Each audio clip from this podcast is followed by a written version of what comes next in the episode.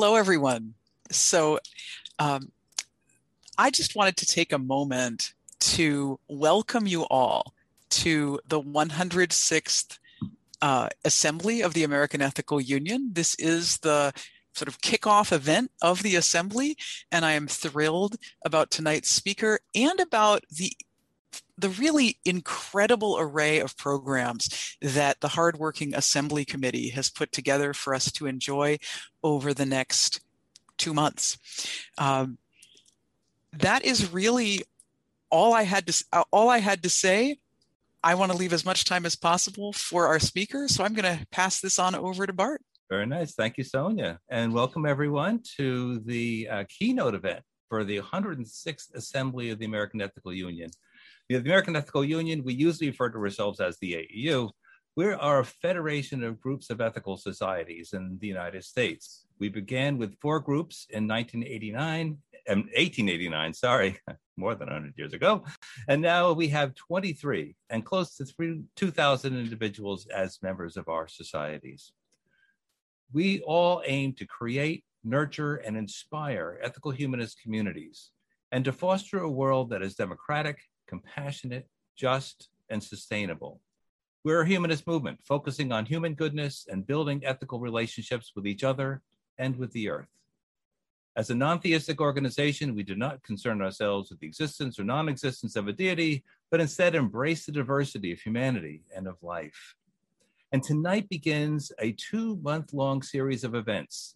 We'll have the keynote tonight with Egberto Willies, 11 educational presentations, eight pre business meeting sessions, two award ceremonies, the culminating assembly business meeting on August 7th, and an all society platform on Sunday, August 8th. And as Sonia said, there are a lot of people that have been working on this uh, for a long time. And the Assembly Committee people, I think, would really love to uh, hear your thanks uh, when you get the chance. Uh, I also want to make special point of uh, mentioning that we now have Anna Orcutt Johns with us as our full-time program support and communications person. And she has been doing great work in getting these things prepared and getting all our uh, communications out. So, uh, a shout out to Anna, uh, and really so happy that she is aboard with us. Um, and so, now without further ado, I'd like to turn things over to Randy Best, who will provide the introductions for tonight's guests. Randy. Good evening. I'm Randy Best, and I'm the leader of the Northern Virginia Ethical Society and a member of the AEU Assembly Committee. And it's great to be here this evening. Egberto Willies is a political activist, author, political blogger, and radio show host. Egberto left the software company he founded to pursue political activism. He launched the radio media program, Politics Done Right, with the goal of discussing political flashpoints from a progressive point of view.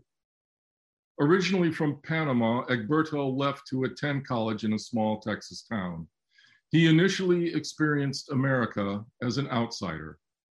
This vantage point allowed him to see America with fresh eyes. American habits and institutions were once new to him. Nowadays, not so much. Upon transferring to UT Austin, Egberto told of his experience in his book, It's Worth It how to talk to your right wing friends and neighbors. He wrote, both students and professors, in many instances, went out of their way to remind me that I was an other. Egberto encountered American racism and how expectations are based on the color of your skin. When encountering differences of opinion with others, Egberto made a conscious choice to lean in. He included this packet, passage in his book, It's Worth It.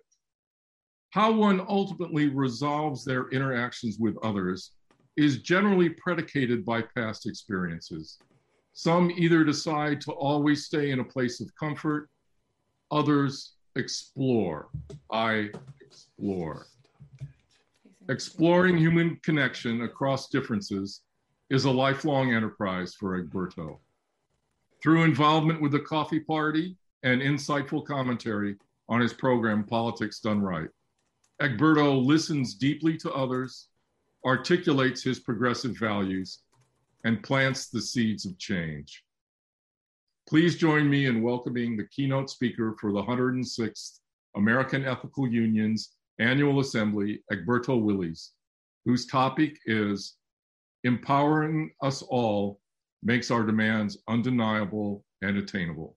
First of all, I want to thank you. Uh, I want to thank your organization, American Ethical Union, for having me. Um, it was uh, after learning about you and after reading about what you represented, I have to say that I was more than elated because it was like finding a group of folk who really thought, I don't want to say the same way that I thought, but actually had those values of one, had those human values that was willing to engage, which is all that I stand for. So, um, first of all, I want to uh, uh, thank you, first of all, for the things that you said about me, but I want to talk a little bit more about myself because I think it is important for one to understand who you are, to understand uh, why you feel the way you do, why you say the things that you do, why you act the way that you do. I grew up in uh, the, the small country of Panama. Panama is an isthmus. Uh, it has several parts as well. It has several different kinds of cultures within that community itself. Uh, my forefathers came from Jamaica and other Caribbean islands uh, to build the canal in Panama. Those that, uh, most of those Caribbean folks, the black folks in Panama, uh, th- there are two kinds of black folks in Panama the costeños, which are the ones that were under the Spanish rule, and then there were the uh, the the Caribbean ones that came from the islands. Uh, I am from the Caribbean ones that came to the island. As we assimilated, we all became Afro Latinos. In other words, we were black folk who spoke Spanish. Some of us decided that we wanted to take those good jobs that the Americans offered. It was below what Americans gave. I mean, below what Americans earned in Panama because they got something called a differential but it was way above what you would make in Panama. So some of us became a bit special as we got those special jobs with the United States. And in, with that came a whole lot of privileges for Panamanians in Panama over Panamanians. So that is kind of where you, you start to learn a few things. Um, I, I learned, I went to school in both Spanish and English. Our classes were actually really bilingual. I learned uh, I learned chemistry in Spanish. I learned civics in Spanish. I learned phys- physics in English. So it, that is the kind of schooling that we went, and that's the reason why I speak English like an American, well, like a Caribbean person, and Spanish like somebody from Colon. That's a part of Panama where I'm from. Now, when um, those of us who live in Panama. We looked at the United States as that bastion of democracy because that is what the United States sells. If you go any part of the world, what the United States sell is the bastion of democracy. And we believe it. And we all came here the best way we could, though, especially those of us that grew up, uh, again, uh, in, in those both worlds.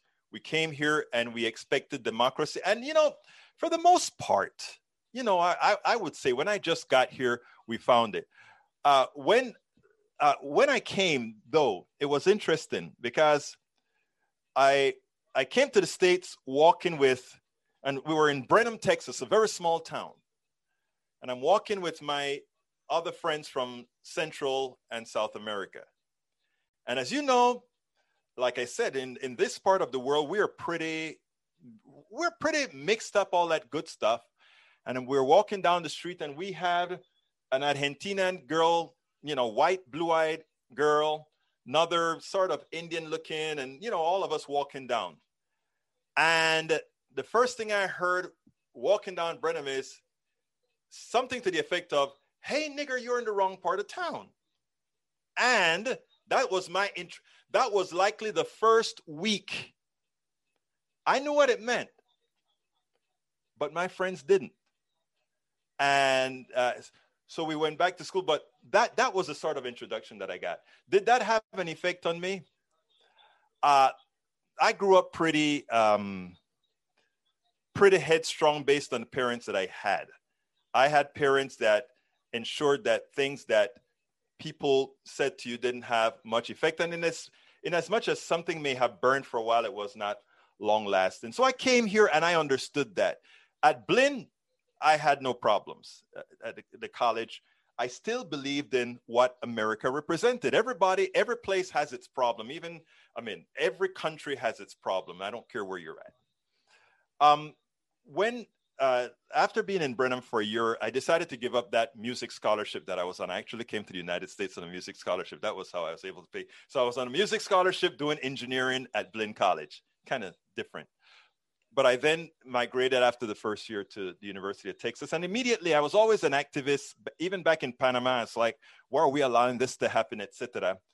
And I, we, I went to the University of Texas. And at the University of Texas, I joined the South African Liberation Action Committee. And that the, the, the, the pretense behind that is that we wanted to ensure that the United States, that the University of Texas would not be investing in apartheid South Africa with their the billions of dollars that we commanded with that university. So we marched on campus, etc., etc., etc.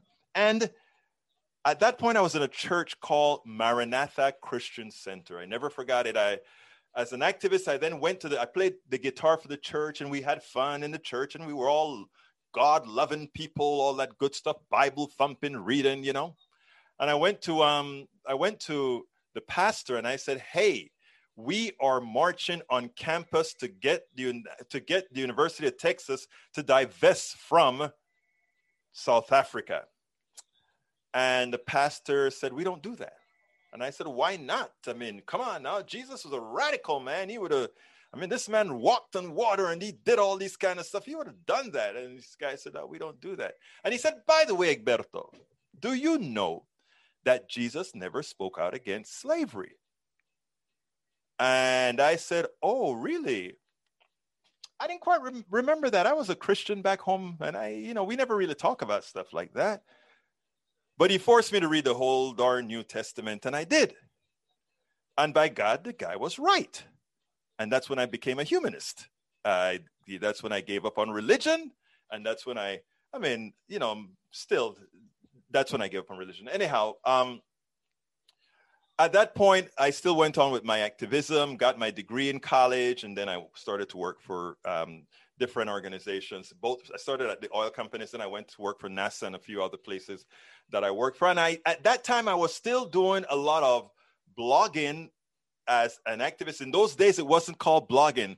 Some of you may be too young to remember things like CompuServe and these other things where you could write these different things politically. That's that's where engaged. AOL, even AOL was a little bit before that time so that's that's what I did. And as time progressed, and the first time blogging started, the first time there was a website. When when when uh, the guy from where is it uh, Holland or whatever designed hypertext, I was out there with my website politically under a pseudonym because I worked for corporate America. So I always knew how to how to work within a system to get try to get some of your money your, your point across um, after leaving NASA, I formed a software company, and I for, formed a software company because you know it, it, was just time, and I worked it for a long time, and I also continued blogging uh, and doing all these things on on the side, but anonymously until my daughter got out of high school. When my daughter left high school, it was open season, meaning I didn't have to hide anymore. So when I didn't have to hide, I started a program called Liberal Politics Done Right. Well, after joining the Coffee Party, which is really a non-part, we call it a transpartisan organization because we wanted to reach everybody. And I must say that the Coffee Party is was instrumental. The Coffee Party was instrumental in in in mellowing me out into a manner that said we should be engaging with everybody, no matter what you think of that person. So I will engage with an anarchist. I will engage with a KKK person, which I have. I would engage with militia folk. I will engage with anybody civilly and try to have a conversation to move what we believe in forward. Um, so after I formed, I started that that internet radio show called Liberal Politics Done Right. After I joined the Coffee Party, I changed it to just Politics Done Right. And the reason why is to ensure that I didn't alienate any particular person who's scanning something. And believe it or not, it was also supposed to be a bit tricky, right? Politics done right. Do I mean on the right side of the spectrum or politics done correctly? you know nobody really knows so i get a lot of people like kind of test and, and and try to show anyway and, and so so we did that after doing that for some time i made a proposal to kpft 90.1 fm houston pacifica network. I think many of you may know of the pacifica network uh, set of stations around the country. And they picked it up. And and liked the concept so i've been doing it at kpft since then. Um, during the healthcare debate, though, uh, that is when, and, and the title, the, the title of what I want to talk about today is empowering us all to make our demands undeniable and attainable. And the reason I said that is too often what we think is that we are one person and that we can't make a difference. And my goal in life after I gave up my software companies and gave up corporate America and everything else. And by the way, I am not telling anybody that working for corporate America or anything like that is wrong, but I'm just saying what I did. I decided that um, that uh, I would really fully engage. So during the healthcare debate, I remember getting very upset. We weren't really addressing issues as we should, and I felt impotent completely impotent, like many people feel when you go talking about politics to folks. Very, very impotent. So I sat down in a Starbucks and in two months came out with my first book called As I See It Class Warfare, the Only Resort to Right Wing Doom. Of course, I got into a bit of trouble with the coffee party because they thought the, the name of the book was a bit too maybe racy, but they they you know when reading the book it wasn't at all a war it was really this is these are how things are and that we are in really a class we're really in a class war so I, I came i came out with that book because i wanted to show how all of those things integrated themselves i again the reason i start talking about the biography at first or a little bit about myself as first is you can see the migration you can see exactly where I'm coming from. The first piece now that I wrote for Coffee Party USA was a piece called Americans Held Hostage. And the reason I wrote that is I feel, and I think we all live, uh, however, you know, however we, we try to uh, take it, in effect, we're all hostages, right? Uh, we are pinned down to doing certain things a certain way. Uh, we have been indoctrinated to believe that things must operate the way they operate right now. We must believe that you get up at eight in the mornings or whatever time you get up and you go to work, you do something for somebody else, and you come home. And that's how the, the majority of us live our lives because that's just how we were programmed. I told um, I told a group on a program once that we are all, you know, at first in America, what we had was slavery, but our economic system taught a much better lesson. And that lesson was why put people in chains when we can have virtual chains by controlling their minds. And if I have control of your mind, I don't really need chains because I can do as I please. And that is where, since I came to the United States in 1979, and in as much as we have been indoctrinated for some time into the belief that we were exceptional we were indoctrinated into believing that everything that we did was the correct way to do it. It was okay because we were all surviving. We were all surviving. But the thing about the type of economic system that we have is the corrosive nature of it means that eventually we start to eat our own. And when we start to eat our own, we have to start finding a boogeyman. And that boogeyman, as we approach that, as we approach that unstable part of where this economic system takes us, we get the person who starts to define the boogeyman. Everybody thinks that Donald Trump was some sort of a anomaly. Everybody think, oh, where did he come from? What is he showing some scars or what is he really doing? Yes, he's showing some scars, but the scars are not within the American people. I tell, I just left DC with my daughter who had a stroke and we were talking about people and she likes to be independent and she doesn't like to ask for a lot of help. And i said you have to ask for help and you have to ask people to do things and help out because we are a community. And i said most people are good. And i and i she said that that's not really true. And i'm like yeah.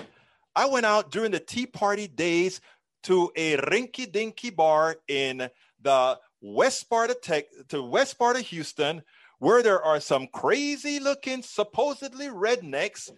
And by the time we were done, I didn't say that I, I didn't say that we cured whatever isms they had, but we were able to connect on a human basis. And what we find is what changes us are those externalities that forces us to use the parts of our brains we should have outgrown long time ago that animal part of our brain that isn't the logical thinking part of our brain that have us believing that some somehow race means something as if there is really a race.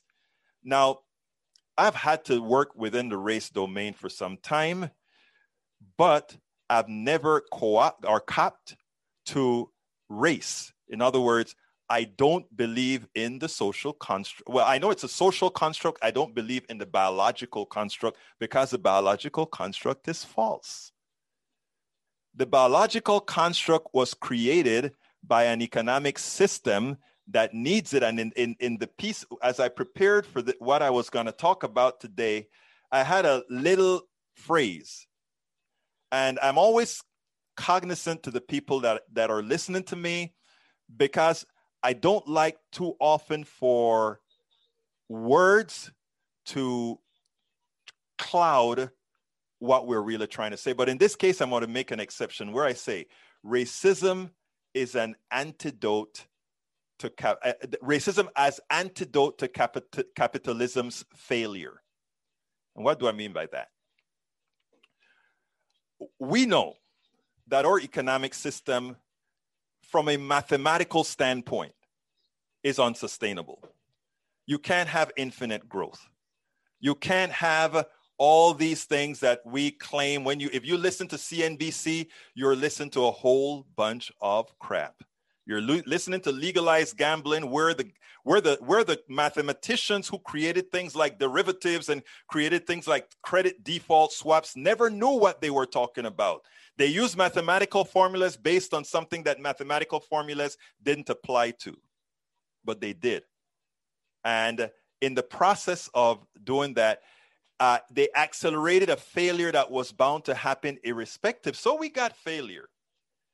And our failure was really uh, not easily recoverable. Obama supposedly bring this, you know, we got out of that that semi-failure, but we never really did. Dr. Richard Wolff, the economist, uh, a, a, a well known economist, came out and said it was easy what they did, right? They inflated our system. They credit, they, they gave infinite credit and they gave you the semblance of prosperity or the semblance of a recovery.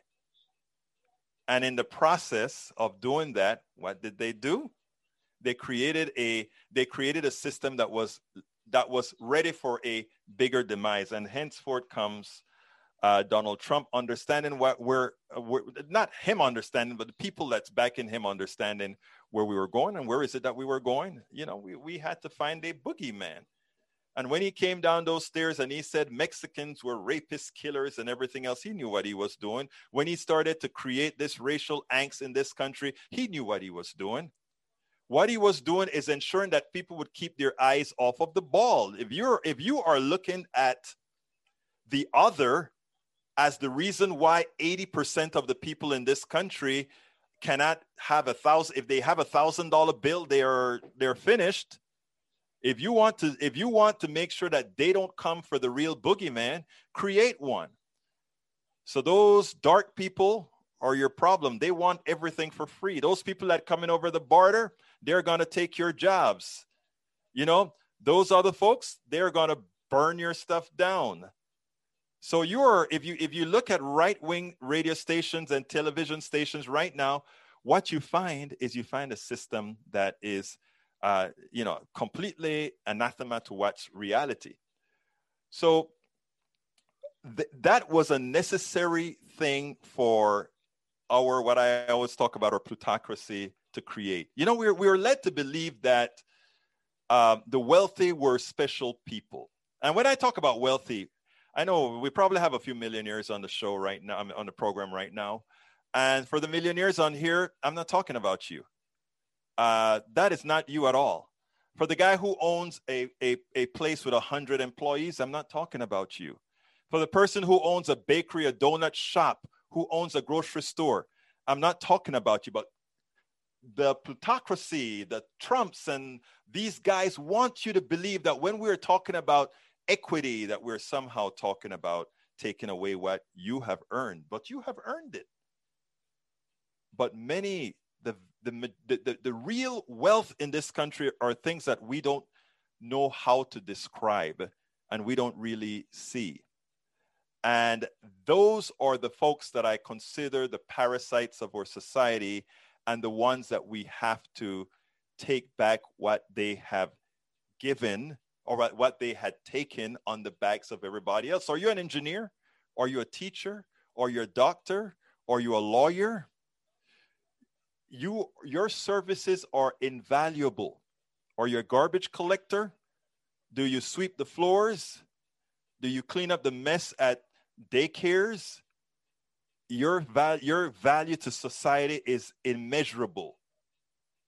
But that is not, those are not the people who are the real wealthy, who are the ones who control this country. Those are not the ones who are getting the spoils of this country. You know, many of us look at Bill Gates and we love Bill Gates because he's given all his money away. And we love Jeff Bezos because Jeff Bezos, I mean, he is great. He amassed 160 something or 200 billion dollars. Whose money is that? Whose money is that? Where did that money come? Did Jeff Jeff Be- was Jeff Bezos so intelligent that he was deserving of two hundred billion dollars, or is that a piece of the action of the several hundred thousand people who work for Jeff Bezos not being paid? Bill Gates bought MS DOS as CP/M and some other permutations derived from a Seattle company for fifty thousand dollars. He had capital.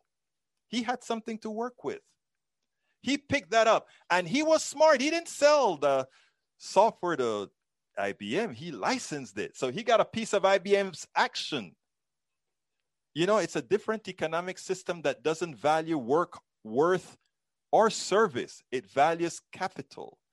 How can you use what you've got to make more on the backs of others. Oprah Winfrey, they love Oprah Winfrey. I, I used to love, I mean, I, I don't look, the, these guys are league playing very well. They are playing the game as it was designed. So you don't hate them, you dislike the game. And how do you change the game? That is what I'm going to talk about empowering. You know, they are the game. They're playing the game and they play the game well. And you know what? Everybody that's listening right here, if they wanted to, could play that game. They have the wherewithal to play that game. But remember what I said I told my daughter? Most people are good. Most people don't think they need a billion dollars to live well. Most people don't think they need $10 million to live well. Most people, after they reach a certain point, they say, ah, okay, I've got enough. Let me go on to the next thing and whatever. But there's a pathology with a very small, you ever wondered why the 0.1% of the people are like that? That's because the 0.1% have a pathological problem. It's hard to say, but it is true. Just look at, ask if you ever doubt it, ask all the billionaires we know, from musicians to politicians to uh, all these others, how many of them want a tax increase to really have a good redistribution of, oh, but I got the redistribution a bit too early. I'm still with meritocracy. Meritocracy really means that if you are good at what you do, that you will merit from what you're able to do no matter what. And the truth of the matter is, I go to church, or I don't go to church, but in, a, in, in going to church, right? You see all these great singers. You know, they're meritorious of having music contracts, but they're not chosen. You have to be chosen. And that's a dirty little secret of our system, right? Everybody think if you merit, you go to college and you do all the things right, you're going to be just fine. Nobody ever tells you about you know, we always talk about the NFL, you know, all those kids in base, every, all those kids that are playing baseball and in high school and college or playing football in high school and college, they're, they shouldn't, they, they should pick something else because, you know, only 1% of you or less are going to make it into the NFL. But they forgot to tell you that about college too, right? They forgot to tell you that about a whole lot of other things that you know you go to college for one thing and you end up doing something else. And, and i mean they, they forget to tell you that you have to be chosen for what you really want to be if you are meritorious of that. You have to be chosen. That's our system. That is our system. So bill gates he had the capital but he was chosen. Jeff bezos had the capital was chosen his father loaned him $300000 and he was chosen there. There's a little story I tell all the time, right? Um, I'm a software developer, and when it was coming out, things were just starting.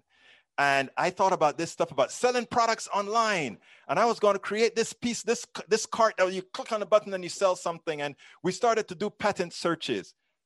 I didn't know you had to do patent search for software, but apparently you did because Jeff Bezos, Amazon owned the one click, one click patent, which means all of us who had a great idea that was no real great idea at all couldn't use that no good, no great idea because somebody else was using it, which meant I wanted to sell a piece of software for a couple hundred dollars a pop, and I couldn't do it because Bezos owned the, con- the, the, the license to the thing. So, what I'm trying to say, meritorious doesn't really mean success.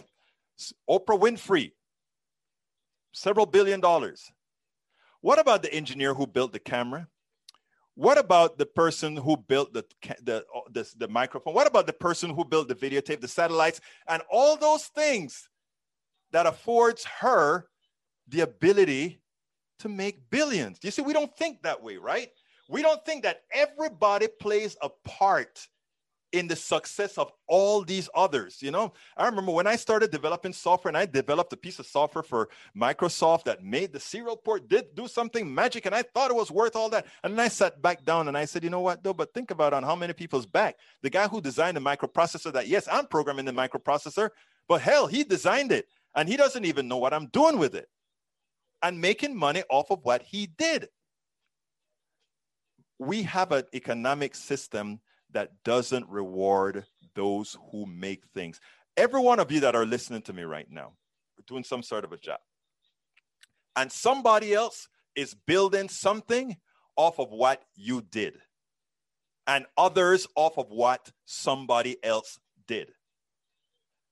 And what our economic system t- teaches is that last person, that person who can capitalize what you did, is the one who gets rich and all the people who produced everything else.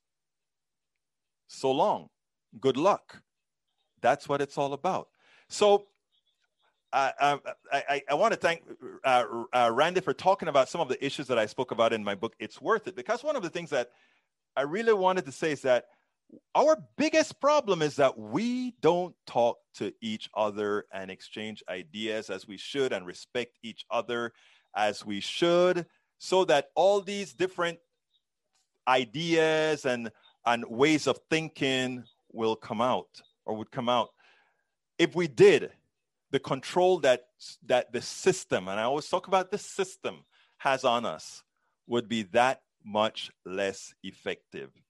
But because we all are designed or we are all placed in our own little silos and these silos are class based race based gender based and all these other little silos.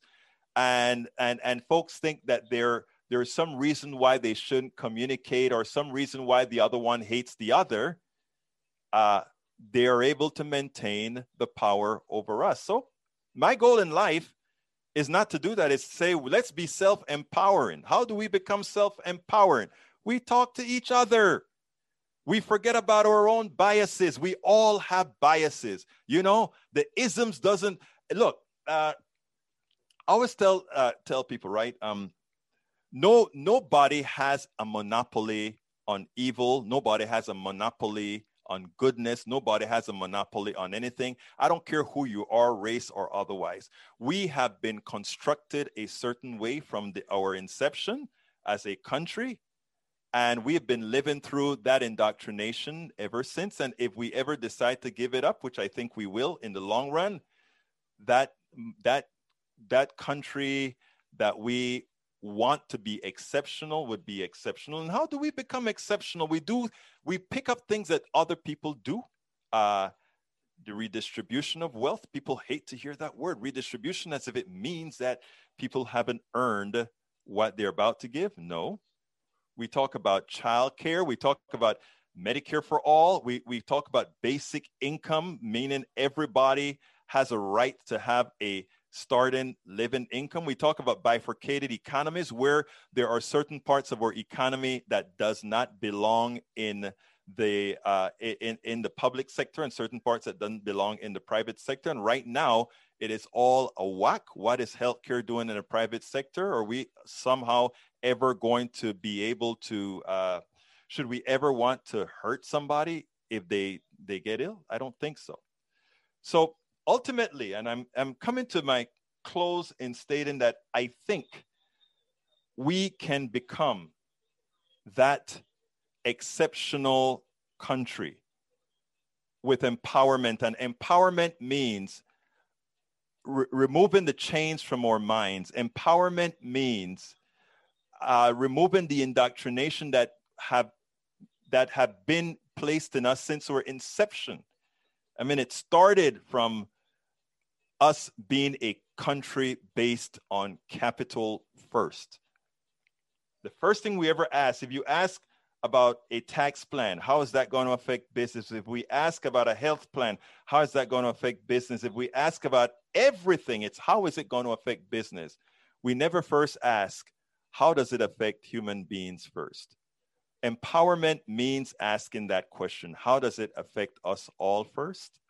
And after we've determined that, we create a system in which we come first. And it's not impossible because there are brands of it in many countries, not perfect, but many countries have tried that, that empowerment.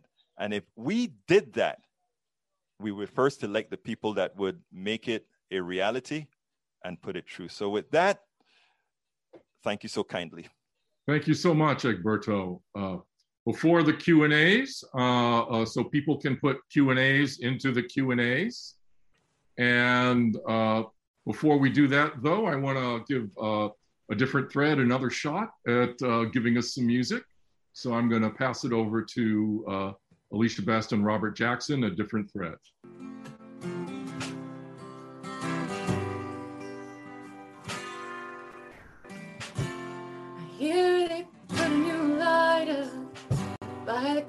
on 54. I'm back in.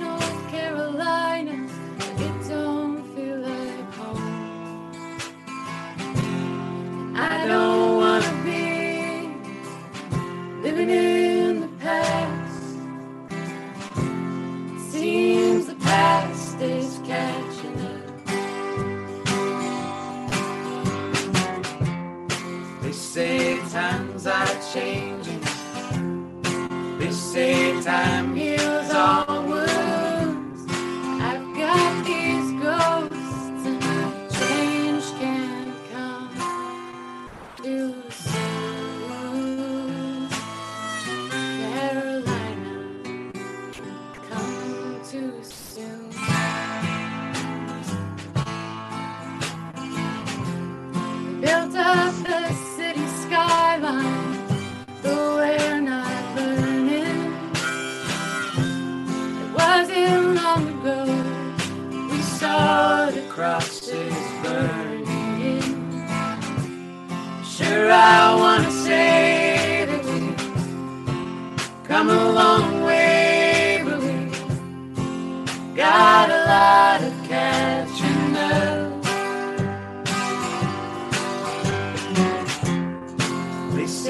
times are changing. They say time heals all wounds.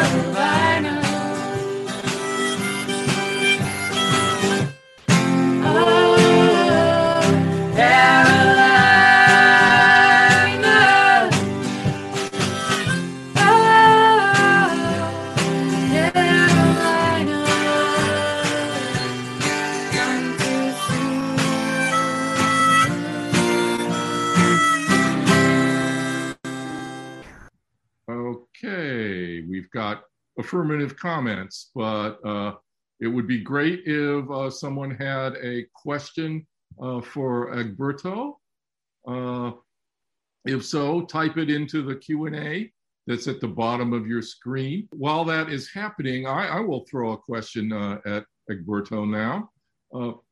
Egberto, I mean, you're positioned in a good way to through your show and things to reach across political divides and political barriers. Uh, but a lot of us are, are facing it in a more uh, sort of up close and personal within our families. Sometimes we have political polarization that can make uh, dialogue difficult. And, and just if you have some suggestions or pointers that you might share with us on, on how to crack that and how to uh, listen better to each other and communicate better, I, I think that would be great. I have a, a, a story for you, a quick one. And it goes like this My sister, I have an older sister who is a Trump supporter. Okay. And everybody else in the family, we are progressive liberal. She is a church going evangelical Christian who loves Donald Trump. And I love my sister. I won't let Donald Trump get between my sister and myself. So during the pandemic, I told my sister, I, I called her up once, and you know they, that was during the mask issues. I looked at her and I, I call her and I speak to her all the time, and we sometimes even tease each other about Trump and other things. And I always try to get a little nudge in as far as, hey, what you think about this or whatever? But I listen a lot. I listen to why she believes it and and there's a calculated way in which the right wing operates that progressives probably should learn but that's another subject. What i do do as far as making sure that the lines stay open is i called her once and i said look i know you don't believe in masks. I know you don't believe in doing these particular things but i'm your brother. And if uh, let's let's go under the assumption that you love your brother. Could you please if you don't want to wear the mask for you could you wear it for me and taking a different approach, she stopped for a while. And then she said, Okay, Berto, okay. And so that broke a little bit of, uh, well, you know, I mean, a, a, a lot of times, uh, she's a very smart woman. But a lot of times, what happens is that people are so wedded to their positions that that they need an escape route. And I think as progressives, we can offer many times an escape route so that and you know people say why is it that progressives always have to yield? And the reason why is that they will never yield because they don't have the capacity to see the better good many times. And and that may sound crass but i mean they don't many of them the way they are wired uh, they need that exit ramp. And however we can find a way to give them an exit ramp and again, that means sometimes being more selfless than one might want to be. But if we want to make the change, somebody has to do that. And that's why I tell my audience sometimes when they give me hell for being too nice to our right uh, we have a lot of right wing folks that come in and talk and stay they come every every day they're there every day and i entertain them and i'm nice to them etc and some of my other my lefties get pissed at me and I'll tell them, look, I can take it. You don't have to. I can take it. I'm, you know, but if you don't, I mean, I'm not telling you that you need to do it, but don't attack me for doing it. Thank you. Got a question from uh, Linda Guten. Uh, and she says, uh, Why do you think billionaires won't give away 80% of their money to save millions of lives? Uh, are we really talking about that deep a hit on the billionaires, or what's what what is the the proposal? I, uh, you know, actually, I think Linda has the perfect question. I, I, imagine this, right? Uh, Bill Gates, Jeff Bezos, Warren Buffett, Oprah Winfrey, and a few other billionaires could just take a little piece of their monies, a little piece, and build enough factories. We know how to build the factories now, so they are now turnkey, which means it's just like a Ford plant. You can build a factory in three months, right? And you can generate any number of billion doses of vaccines. But our economic system prevents us from doing that. They could do that. It never occurred to them that they just go ahead and pool a $100 billion if they wanted to and do it. Our government could do that, but it it the, the pharmaceutical companies won't allow them to do it because of how we work. Uh, another question from Anonymous says, uh, say more about the pathology of those who have all the money. It sounds right, but explain. Well, I mean, um, look at yourself, right? Um, I I look at I, I I look at people many times, and what you find is that you go out with somebody, and that person that is always trying to maximize what they have. You you have a conversation with somebody.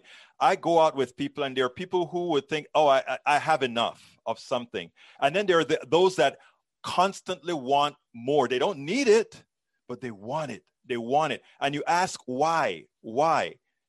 They can't tell you they just want it and that that is a certain i mean uh, we have a lot of different kind of pathologies, right? I probably have a few pathologies myself, you know, but I mean, we have a lot of, di- some of them are bad, some of them are good.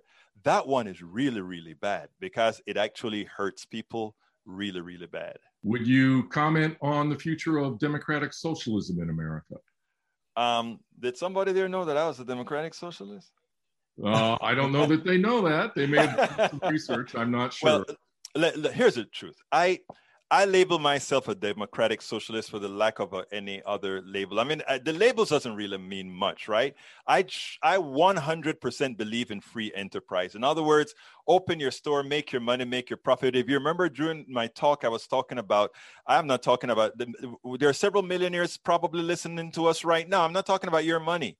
You have a you have a few million in your 401k. I'm not talking about that. You have 10 million in your 401k. I'm not talking about that that those that's peanuts compared to what the wealthy really has in this country and that is why and the psychology that our media the psychology that our politicians which are crooked many are crooked use is they make those people who have 10 20 30 million dollars believe that we're coming to take that away from them but that's not who we're after at all Democratic socialism simply says that we want a society where the, and I, you heard me talk about bifurcated economies. We want a society where Medicare for all and these types of things that belong in the public sector where there's not a profit motive stays there. And places where you want to build a telephone you want to make a telephone and if people want it they buy it. If they don't they don't. Free enterprise. You want to go ahead and build a mouse, you want to build a coffee cup, you want to open a restaurant, all of that is in the private sector. But when it comes to the needs, I believe energy, I believe uh, certain levels of food, I believe basic income. There are certain things that humanity demands that I think belong in the public sector. And I am not smart enough to understand all the areas, but I'm pretty sure they they can put a whole group of smart people together that can figure out profit is detrimental to your health in, in this particular area, and profit is not detrimental to your health in this particular area. There are a lot of smart people that can figure that out. So uh, I noticed that you're in Texas, and there are, I don't know, one or two things happening in Texas that are probably uh, difficult for people who are politically liberal to uh, stand. So I guess the, the question about the uh, changes in voting uh, access would be one that I would wonder what's your take on um, the best response to what the legislature has been doing? Well, you know what is interesting, right? Um, when Obama was in office, Obama said something that I, I think everybody should have listened to that voter suppression works for about a one to two percentage points in any election. There are some people you're not going to stop voting. There, there's nothing you can do that prevent them from voting. They'll learn what, what they have to do to vote and they'll go vote, right? But then there's that the delta. There's a delta amount of folks that if voting becomes a strain or anything difficult, that's what they'll, you know, they, they won't vote. The thing about the right is there are two things that they do on the right. They make it they they make they scare those poor people so badly that they believe that we liberals progressives we are we're coming to eat their babies. So they are scared to death. These people are genuine they're not bad people they're just scared. They are genuinely scared and they're going to vote because their survival in their minds be, depend on it and you know, progressives are like, you guys crazy. But but our nonchalantness or because we know what we know that it's crap, we have a tendency to take that for granted. And that's why they quasi win. And notice I said quasi win because remember the Constitution is not a democratic document, right? The Constitution, you have 50 senators. I mean, you have 100 senators, and and and um, California has two, and South Dakota has two. Come on now, you know that's not a democracy at all. Uh, but so, as far as the voting in Texas, the good thing about Harris County, which is a bellwether for not only Texas, but for the country, is that we've already started working on, we've already identified the people that are going to be target, that we need to target in 22. if that job gets done, and we are going to be getting a, a new a new um, chair in this county that that knows about this stuff. We hope, and we'll make sure to reach those people. What we have to do in Texas, because they can't take away your vote, they can make vote voting difficult. We have to let them pay the price for making the vote difficult. And I think uh, we can. One of sometimes when you try to restrict somebody from doing something, that is when they actually go ahead and do it. And we have to hope that we can do that. Sonia? All right, now that I've had a moment to think about it, um, one question that I have for you is I got the impression that uh, that you actually think that there is hope for the future of our country and that perhaps things might change. And I wonder if you could talk a little bit about your hope. I'm always hopeful. You know, I am, I never get, I never get discouraged. I mean, if I look, let, let me, you know, I'm gonna tell you a story my wife tells me, told me one time. She said, you know, she went out and she was playing with some friends. I think they were playing tennis or something, right? And she was the only black woman there, right? And there was uh, this white woman that uh, somebody hurt her feelings, right? And it was the end of the world. And they all sat down to, you know, they were eating, they, they went out to lunch. And the lady was complaining to, uh, to my wife. And my wife pat her on the back and she said, um, You know, I think you would have a hard time being black. And the woman looked at her and like, what do you mean? And then she said, we live that every day of our lives. And a light bulb went off on in this woman, right? So I guess the reason I use what she said as an example is that things look bad, right? But it has looked worse for a lot of a lot of other people. Like uh, you know it, it, was funny because one of the reasons people say like why why don't some of these people vote? Because you know you know things have you know things get better for the people at a certain level and above right? But for some people in this country things never change right? So bad doesn't mean bad for you doesn't necessarily mean any worse for them. So um, so what we have to start looking at, and that's when I talk when I talk about empowering us all, right? Empowering us all is what get us over the hump. Because if all is empowered, we have enough power to take away. It's this amount of people that are bad in this country. The rest of the people are just misled. And if you had a, I, I always call the misled ill, right? If you have a friend that is ill, do you throw them away or do you try to cure them? Do you, you know, I mean, if you had a, a, a friend with a psychological problem and they told you something that hurts your feeling, you use that as the screen with which you measure their words. So if a sane person told you that, it would bite. But when that person that has a few problems tell you that, it comes with a different level of understanding. And that is where that is how i look at it. As is america uh, in bad shape? Yes. Is it irreversible? Hell no. I, I mean uh, no. I mean I, I think look like I, it, it is funny because i have people that have i remember this guy and i, I use this a lot because i'm in front of the camera and this guy calls up and he says nigger nigger nigger nigger nigger nigger nigger and he's just and for me that don't mean anything right? For me it's like gosh, I guess you're having a bad day, huh? So that is how I, I, I looked at it, right? So I, I'm, t- I looked at him and I said, so what, what exactly is wrong? Tell me what you really, really want to tell me. And then he's sneaking. I said, okay, now tell me what you want to say. Is there something that you want to talk about? And eventually it got to him like, damn. And I got an email from the guy that says, you know, um, I am sorry, but I was just you know, I was just I I I I don't know what got into me and whatever, but it, it, it made a difference to him that I treated what he was going through as an illness. You know why? It is an illness. Racism is an illness. It's a it's a psych, it's a psychological illness because you know as we talk about it's a social construct. It's a psychological illness. So if I treat those things, racism, the problems that we're going through in this country, which racism is only the tool. Our problem isn't racism. Our problem is what racism is needed to solve. Our economic system is a fraud. We need racism to try to keep it alive.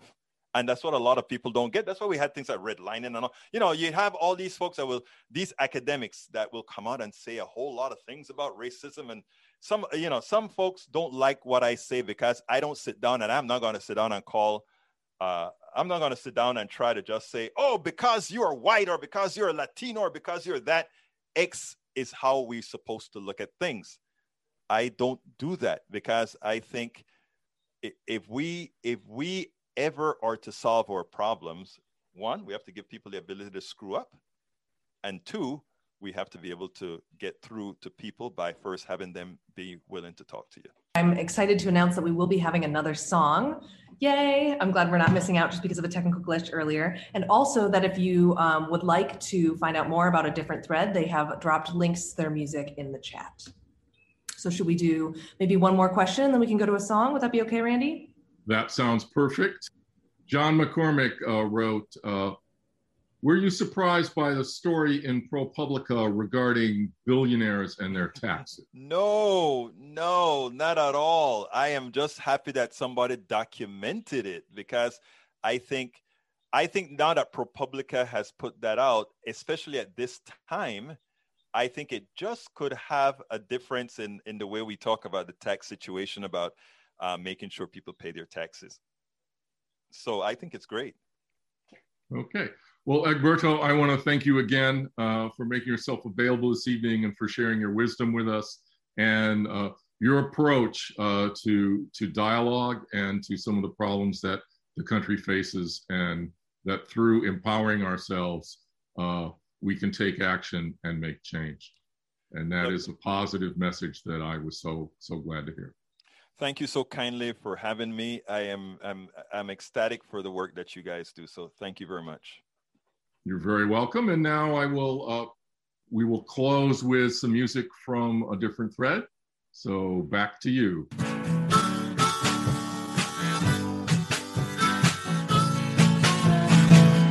Woke up on the wrong side, east I'm not dead. Saw one magpie for sorrow, maybe I could use some bread.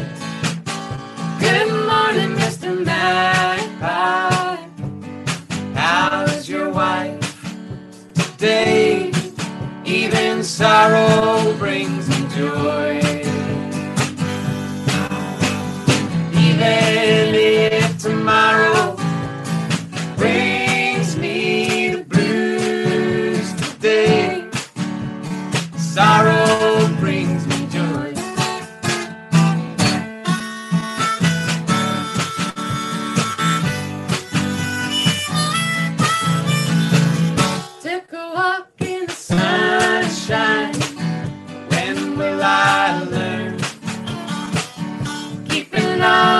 sunny side always gets me burned.